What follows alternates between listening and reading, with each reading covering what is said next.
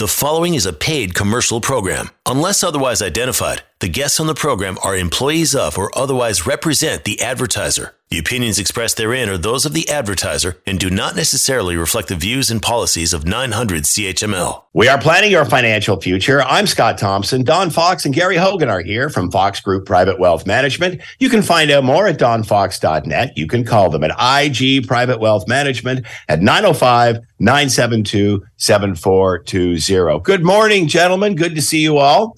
Good morning, Good morning. Scott. Don. Morning, on this on this beautiful long weekend. I mean, uh, you, you know, do we want to get too serious here? But you know, gentlemen, there's been chatter, and we hear this every couple of years. It seems about a U.S. debt ceiling. What does that mean? Why does it seem like it's a crisis until it's not?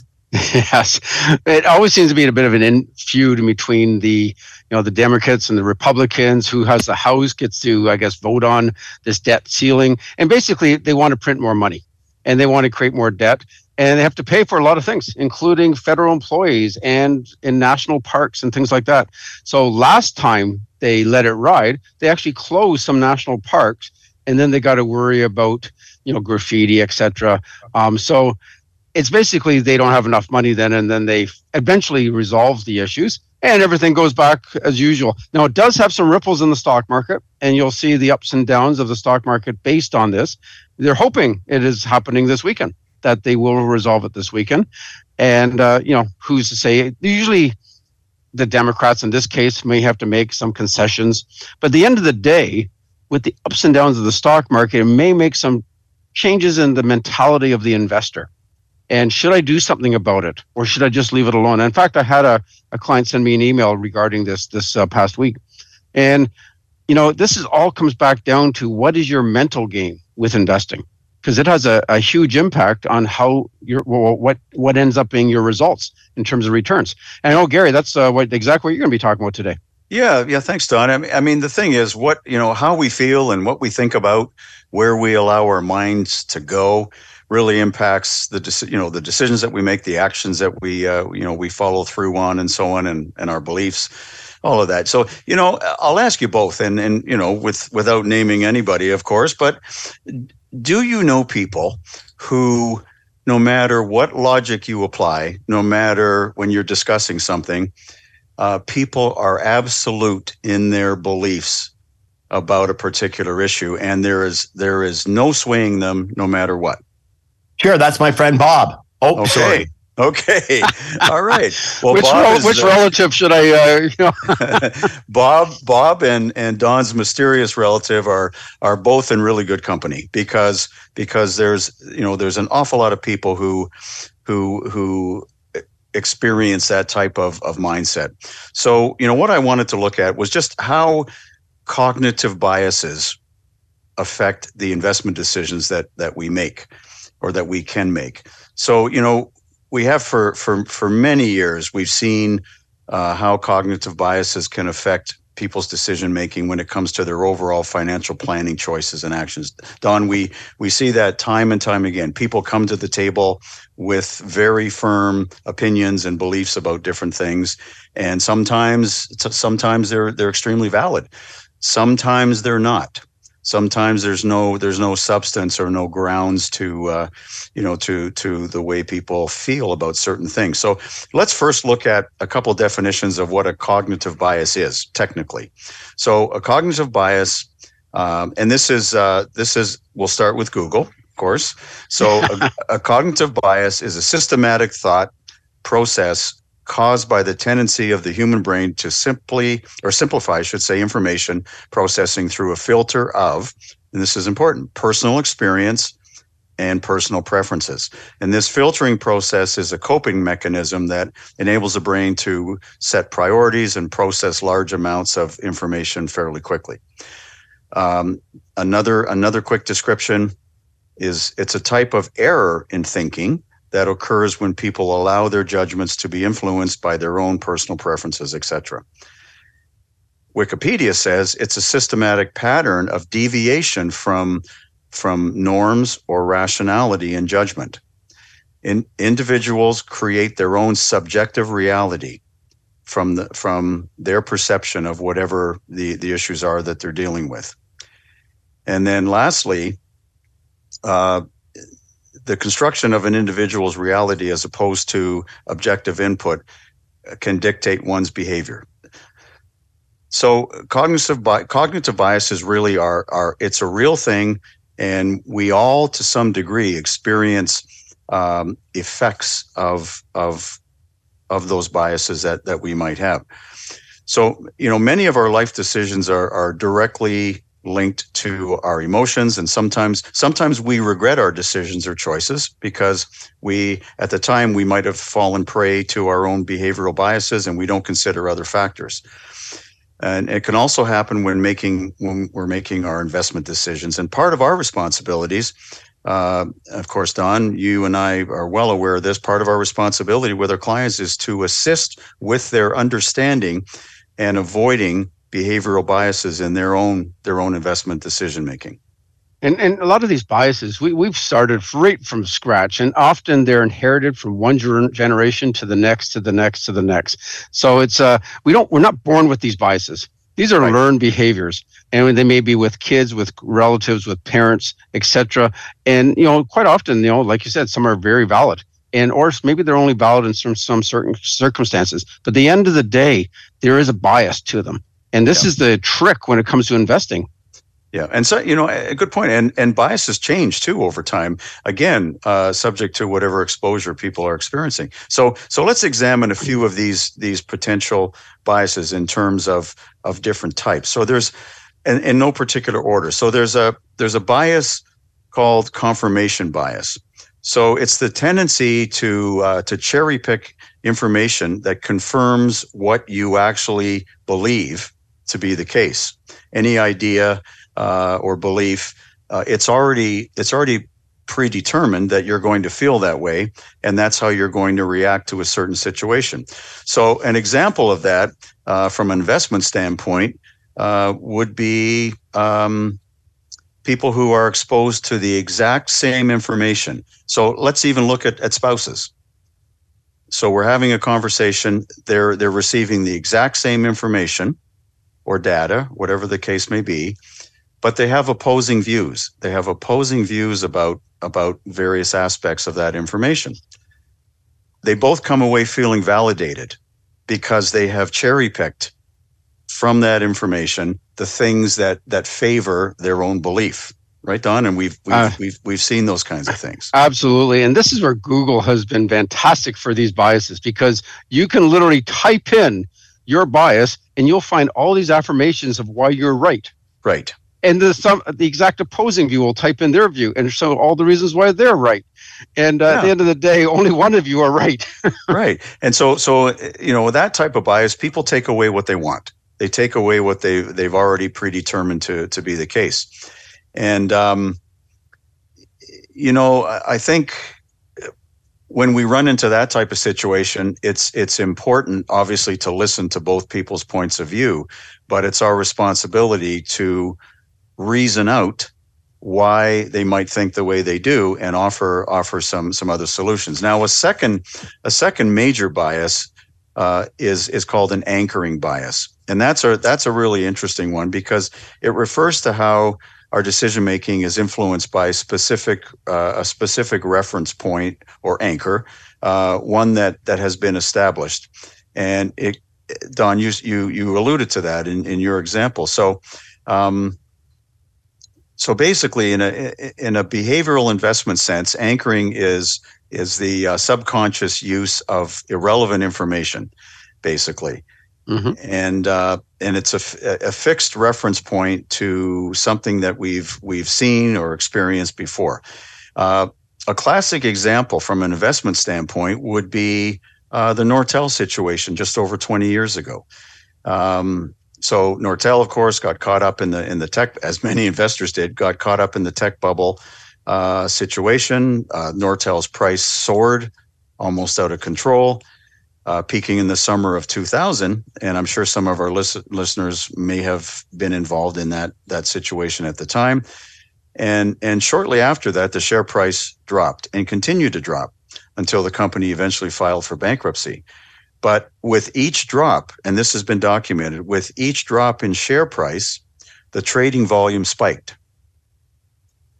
and the trading volume volume spiked because people had anchored that previously higher price as right. a benchmark even though it had no real value at that price even though all, it had no real value and, and our, our managers at the time called that froth it was just yeah. going up. It yeah. was simply people throwing money into a stock that wasn't worth that, and it, and it, you know, supply and demand of a stock. So yes, yeah. absolutely. And there's all you know, there's all kinds of other other examples of anchoring. Uh, you know, parents parents biases when you're when you're growing up.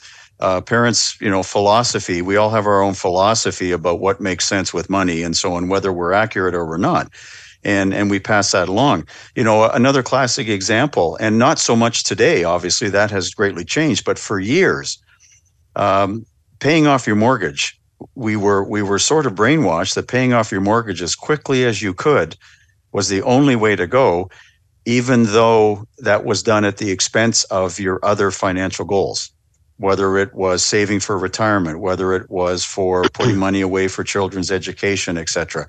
But that belief from generation to generation about you got to pay off your mortgage first before you do anything else. And Don, you remember all the uh, the the software we would use to show the difference between aggressively paying off your mortgage at the expense of other things versus a more a more uh, balanced approach to things. Absolutely. And there's a lot of emotion attached to paying off your mortgage because this has been, again, taught to you quite for a lot of people right since they were at the kitchen table with their parents. And now it's like, no, no, I, Gary, you can't be right. My parents have told me this all my life. Right. So it's hard to take that bias away.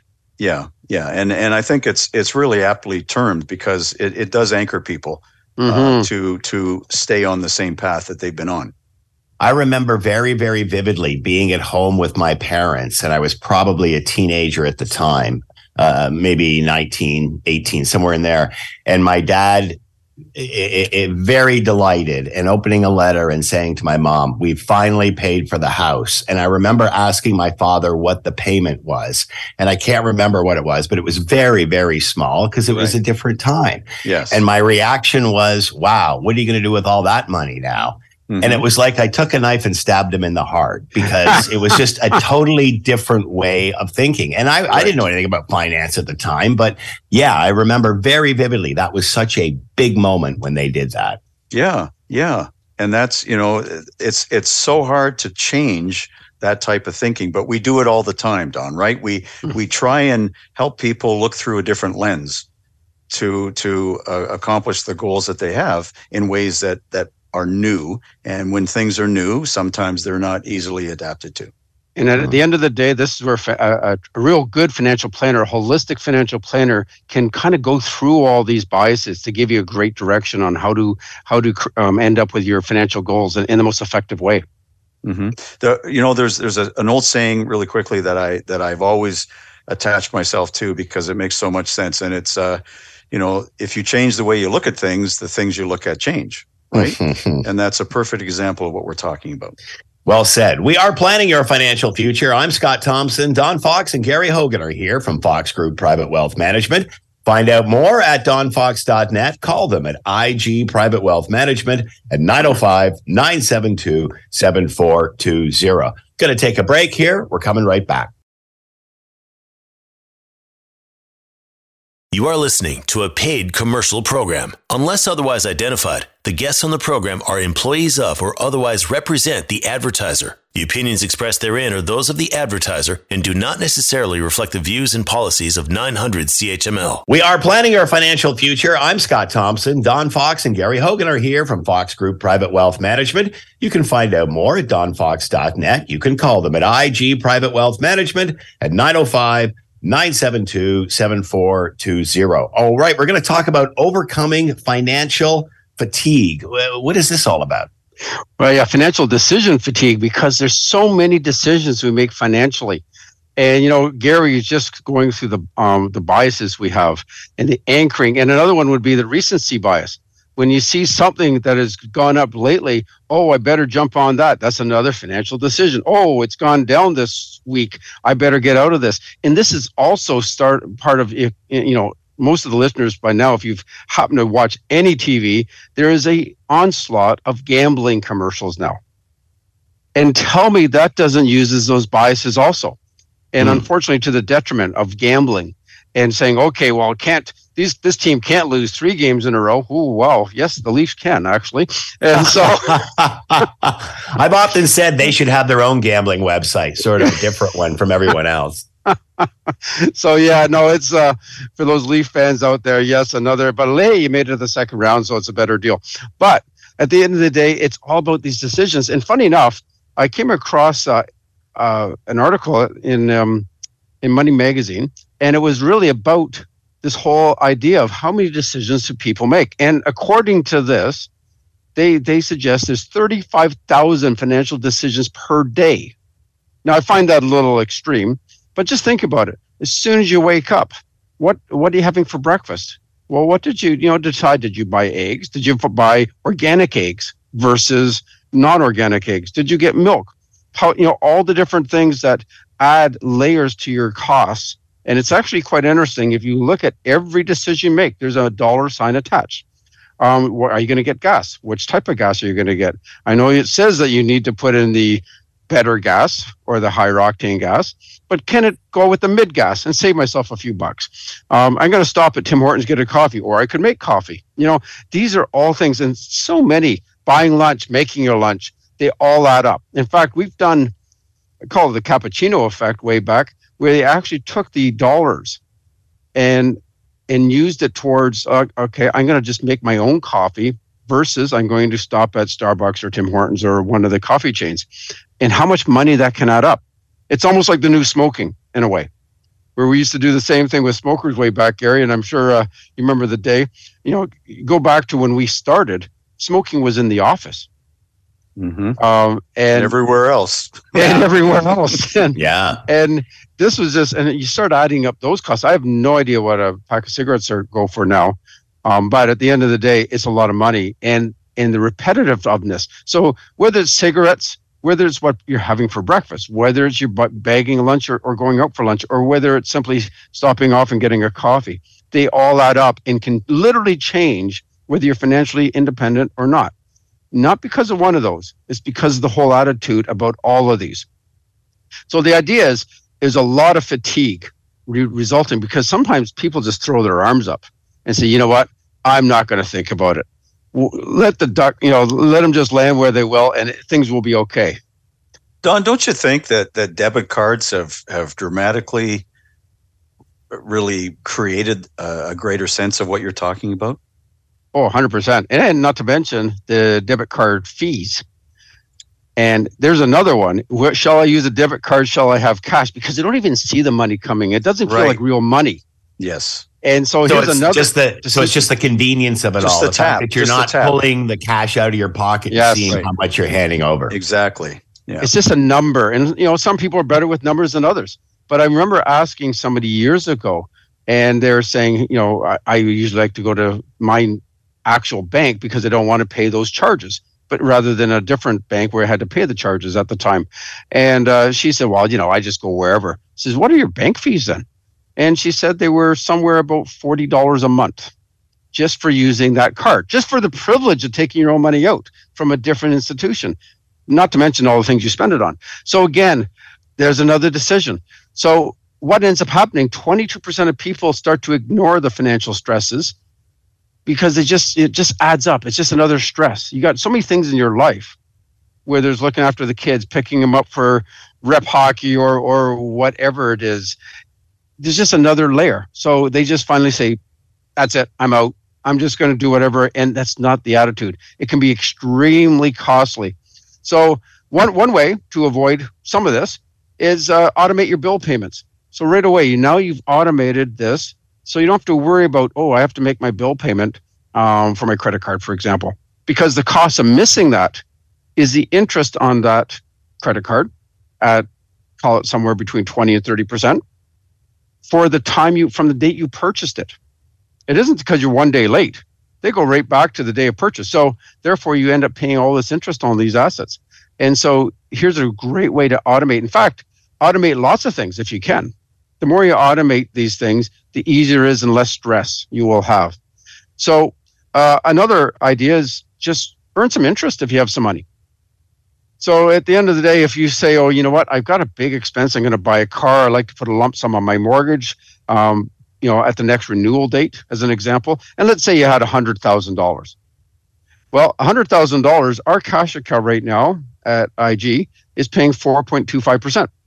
Well, that works out to three hundred and fifty-four dollars a month of extra income you could produce. Well, that could be in a, in a TFSA if you haven't maxed out. So this could be tax-free income if you know you and your spouse haven't maxed that out. Um, but it's kind of interesting when you don't make the money, people don't really take it that seriously. Oh, I got some extra money in my mind. I know they're paying, they were not paying me anything, but it's $354 a month on this 100 grand. What if they were charged $354 instead? All of a sudden, you got a bill for $354 by not putting your money into your bank into an investment for the month. Then it'd be a different story. Or a speeding ticket on your windshield for $350 every single month. Then you'd think twice about this. You know, opportunity cost is is so often overlooked to your point. You know, that $350, that opportunity is is ignored in in in that example and it happens. It happens all the time. It's very frequent. In fact, I had a conversation just this week of the exact same situation of people, and probably the best case scenario of this happening, or in my, I would actually say the worst case scenario, is people with um, business accounts because they accumulate a lot of money in the business, it's incorporated, and they're earning 0 And yet you could have a, a secondary business account earning four and a quarter percent. So the individual I was seeing, I, I spoke to had $170,000 in their business account. They don't need it all. It's just kind of accumulated. They got to pay their own salaries and things with it, but they probably could invest that. And if they did, it worked out to a little over seven hundred, uh, eight thousand dollars a year in earn in interest opportunity costs, like as you mentioned, Gary, that yep. they're missing out on. Guaranteed. I know it's taxed, guaranteed, hundred percent guaranteed. So, so when it comes to financial planning and taking this fatigue or stress off you, the very first point, very first starting point is what are your financial goals? I would actually suggest your very first starting point, and you have to speak to a financial planner, you know, because they will go through this exercise with you. But again, the very first is what are your goals? Well, it sounds easy, but as uh, Cheshire Cat and Lewis Carroll's Alice in Wonderland says, if you don't know where you're going, any road can take you there. And it really doesn't matter because you don't have a goal.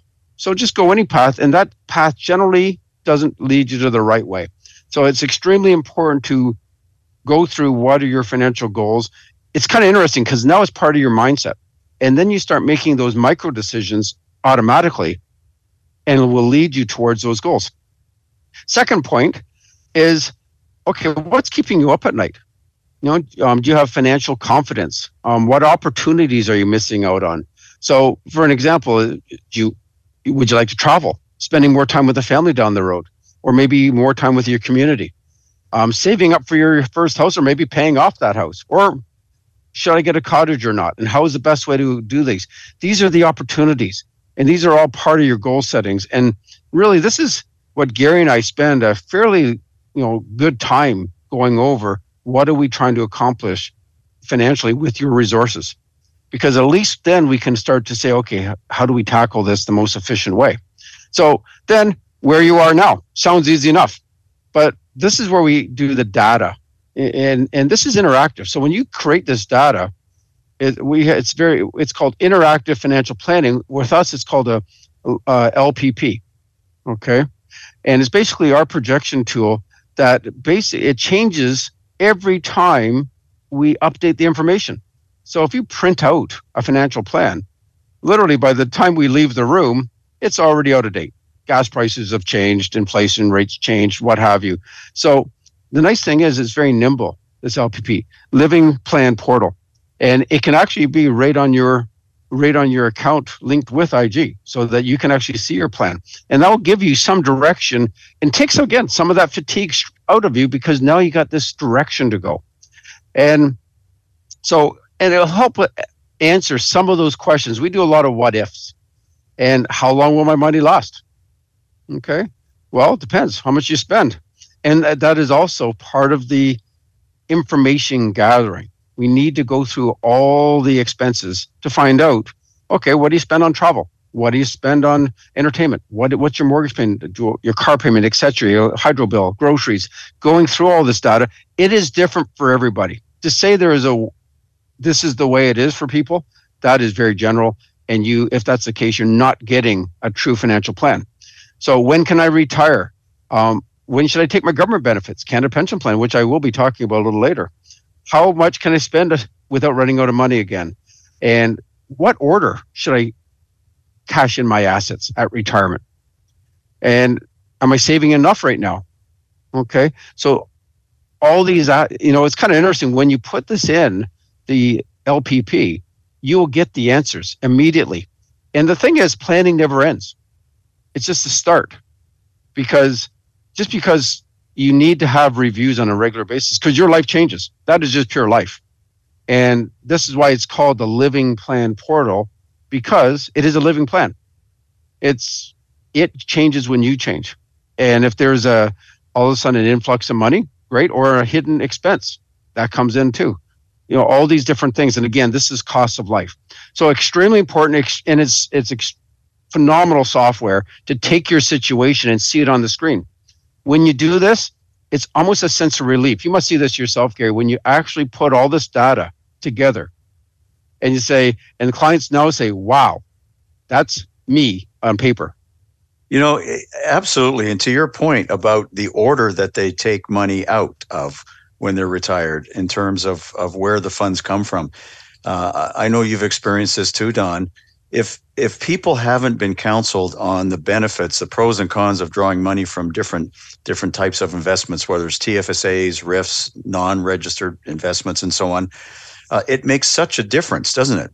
If they don't have a game plan and they haven't had it uh, it it laid out for them in terms of what we're recommending they do in terms of where they draw their money. You know, monthly money versus one-off expenses that they have, and so on. So I think that's a great point. Yeah, thanks. And it is. This is just the normal conversations we have. So the biggest reason you need to sit down with a financial planner is really the cost of waiting. You know, the cost of procrastination. And regardless of your age, if you're 25 or 50 or or looking at retirement 10 years before retirement, sit down with a financial planner. As an example, let's say it was a younger person, they had 10,000 saved after uh, in their first job, they got their car paid off. And let's say they can say, you know what, I could probably save 500 a month, 6,000 a year. And you know what? I'm pretty young right now. I'm saying I'm 25 as an example. I'm going to let this money grow. I'm going to do this for 40 years. Or I can delay it. And I would suggest most people say, I'm just going to put this off for 10 years. I got lots of things I want to do. I, I, you know, my buddies are going to Europe. I'm doing this. I'm doing that. Well, if you if you got a six percent rate of return, you would end up with 1.1 million dollars by starting at age 25 and adding 500 a month. Not bad at all. Let's say you wait 10 years. How much is that cost of waiting? Okay. And that cost of waiting, it turns out that you will end up only accumulating $600,000. The actual cost is $558. And this is simply the cost of procrastination. So, you know, whether it's yourself, uh, the listener, and saying, you know what, I'm obviously a little older than that. Um, maybe you know I'm in my 50s, but my kids could use this. This is a type of stuff that you need to talk to your kids about, and make sure they're on the right track because is it has absolutely will change their future financially. But what I do find, people that accumulate money think differently. They really do, and so they end up accumulating um, more assets because now they're thinking about it and they're they're now saying, okay, my plan would have been this way because I was just aimless. I didn't have a goal. I didn't have savings. I didn't have I, I didn't know the costs. But now I do.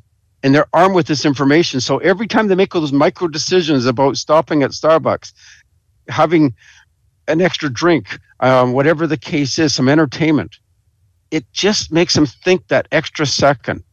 And that extra second literally is the difference of being financially independent, independent, and uh, in, in getting their goals, or not, because we they've now have this this conscious, this money consciousness, and that's what this is all about. Teaching people why they need this so that they at least have this out of those 35,000 decisions they make every day. Now they can create, take the right path. What gets measured gets done, right? Absolutely, Gary.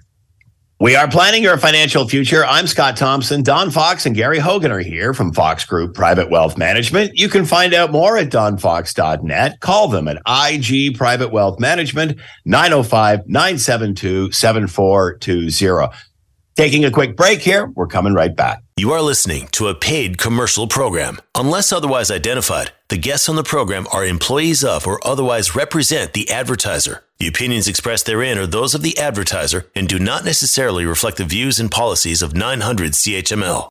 We are planning your financial future. I'm Scott Thompson. Don Fox and Gary Hogan are here from Fox Group Private Wealth Management. You can find out more at donfox.net. Call them at IG Private Wealth Management.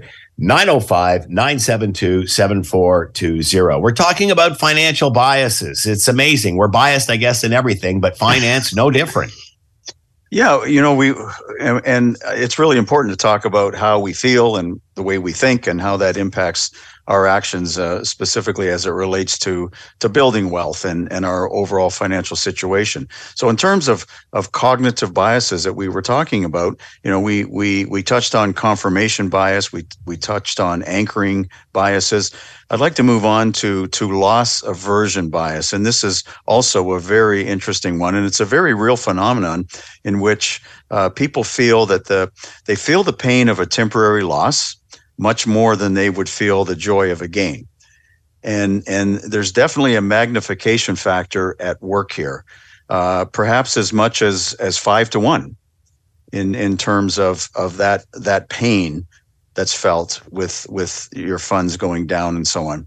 And I might add too that it's interesting that when markets are up, it's the rate of return that is the focus you know and and we we hear this all the time from our clients okay, so I made X percent last year because things were up. When things are down, their eyes automatically go to the dollar value.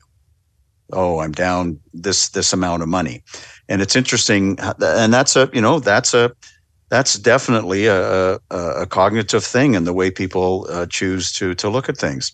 Um, and you know, the media understands this loss aversion concept very clearly um, which is why which is why down markets receive top headlines in different in different times over the years, while positive market news is relegated to page ten.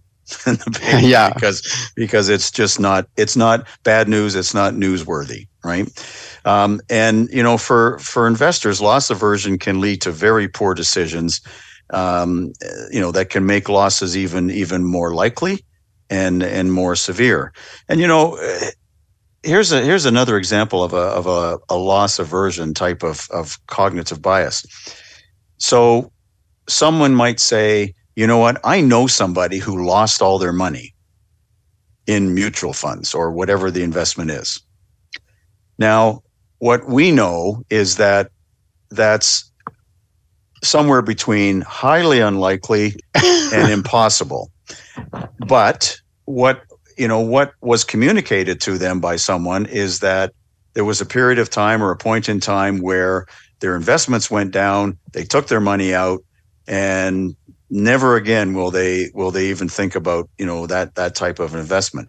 You know that's a that's a very clear example of that. Um, you know, in in early 2020, uh, as the threat of of COVID really became apparent, the S&P TSX index dropped more than 37% from its February peak in 2020 and it bottomed out March 23rd of the same year. Very short period of time. And and faced with that uncertainty, there were people who, you know, that loss aversion mindset kicked in and this was not our experience with our clients because we spent a lot of time, Don, as you as you remember clearly, reaching out and having the conversations and and and making sure that that people didn't do the wrong thing at the wrong time. Mm-hmm. But but in the, within the industry, the investment industry, um, certainly a lot of people uh, made that decision.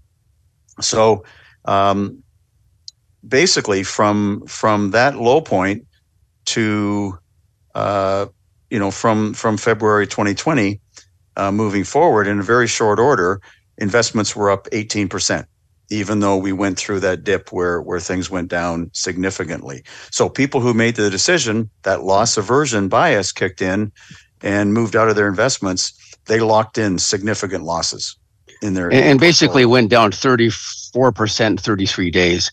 And it, if you did nothing, if you just went to sleep and woke up in September, you're all back to even. Right. Right. And there's there's many other types of cognitive biases, and I'm I'm not going to spend a lot of time on them, but there's the overconfidence bias. And you know, we we see that a lot and and really um, you know, an example of that is is having a very opinionated uh, perspective on things while at the same time lacking the knowledge and information and resources that are needed to make you know to make concrete and, and productive decisions. A lot of people who do day trading online mm-hmm. investing and so on uh, are are far more overconfident until they're not. Yeah until and, they have no money. Gambling's the same way right now too. Gambling's yeah, yeah, gambling's the same way. And and you know and then of course there's there's hindsight or regret aversion where we we look back at things uh, with the with the belief that we really did know what was going to happen when we didn't and it was kind of the I, I knew it all along bias, if you will. Herd mentality, you know, following. Uh, uh, I got a, a person at work gave me a hot tip, you know, said they're making all kinds of money and so on. I like the I like the framing effect bias too because and that really uh, the example that you gave earlier, Don, about gambling. That's mm-hmm. a that's a really good example because it, it depends on how things are presented. So let's look at two quick things. So during COVID, if if it was reported to us that uh, 90% of people got their vaccine, and that's what was reported, that would influence people's decision. If it was reported instead that 10% didn't get their their shot, that would also impact things. But the gambling thing, and I and I really just it just occurred to me as you were speaking, Don, earlier.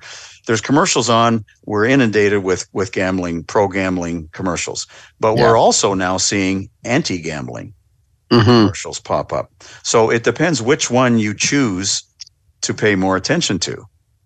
Yes, right? absolutely. You know? And this is this is the power of advertising.